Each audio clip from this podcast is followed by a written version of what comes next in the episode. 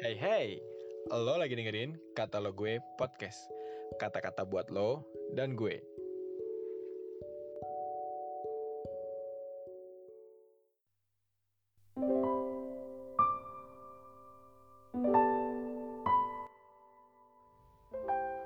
Shalom teman-teman.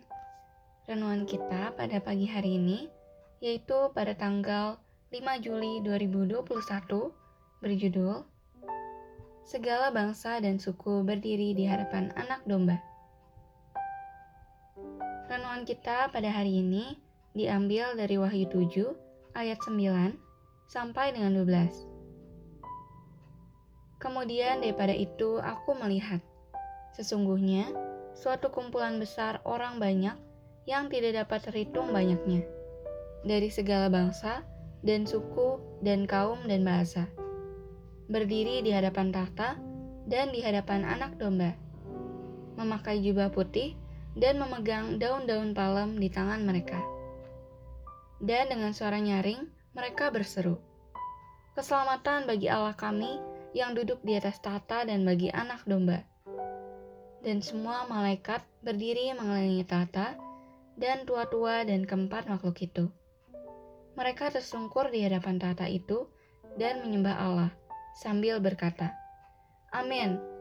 Puji-pujian dan kemuliaan dan hikmat dan syukur dan hormat dan kekuasaan dan kekuatan bagi Allah kita sampai selama-lamanya. Amin. Teman-teman, Kitab Wahyu berisi banyak pewahyuan mengenai hal-hal yang terjadi pada akhir zaman. Salah satunya adalah penglihatan mengenai suatu kumpulan besar orang banyak yang tidak dapat hitung banyaknya dari segala bangsa dan suku dan kaum dan bahasa. Berdiri di hadapan tahta dan di hadapan anak domba, memakai jubah putih dan memegang daun-daun palem di tangan mereka. Firman pada hari ini mengingatkan kita bersama bahwa pada akhirnya nanti segala bangsa dan suku dan kaum dan bahasa akan berdiri di hadapan anak domba. Mungkin hari ini kita tahu bahwa masih banyak suku dan kaum yang belum mendengar tentang anak domba yang mati di kayu salib untuk menebus dosa-dosa mereka.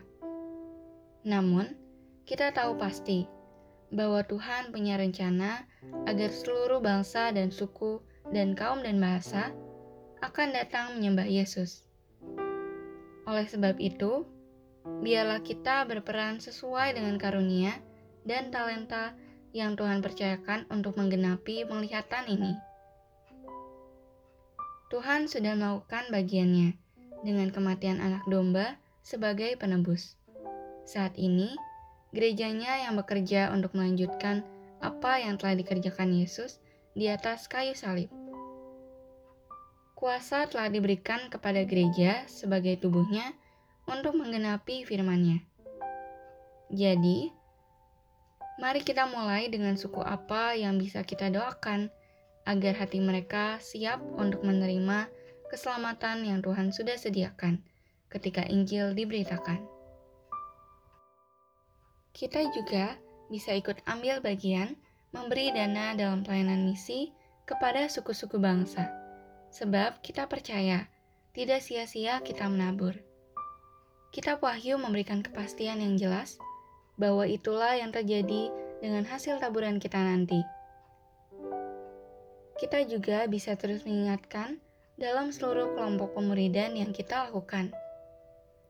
Melalui murid-murid yang diutus ke berbagai suku dan bangsa, mereka menjadi berkat di mana pun mereka ditempatkan. Menjadi bagian dari pengenapan kitab wahyu ini. Pemuridan menjadi sarana yang efektif di tengah keterbatasan kita untuk menjangkau banyak suku dan bangsa. Karena memang itulah teladan yang diberikan Yesus ketika berada di dunia. Jadi, Bagaimana partisipasi teman-teman dalam pengenapan penglihatan ini?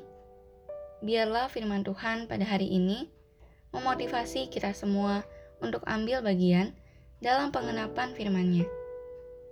Sekian renungan kita pada hari ini. God bless you.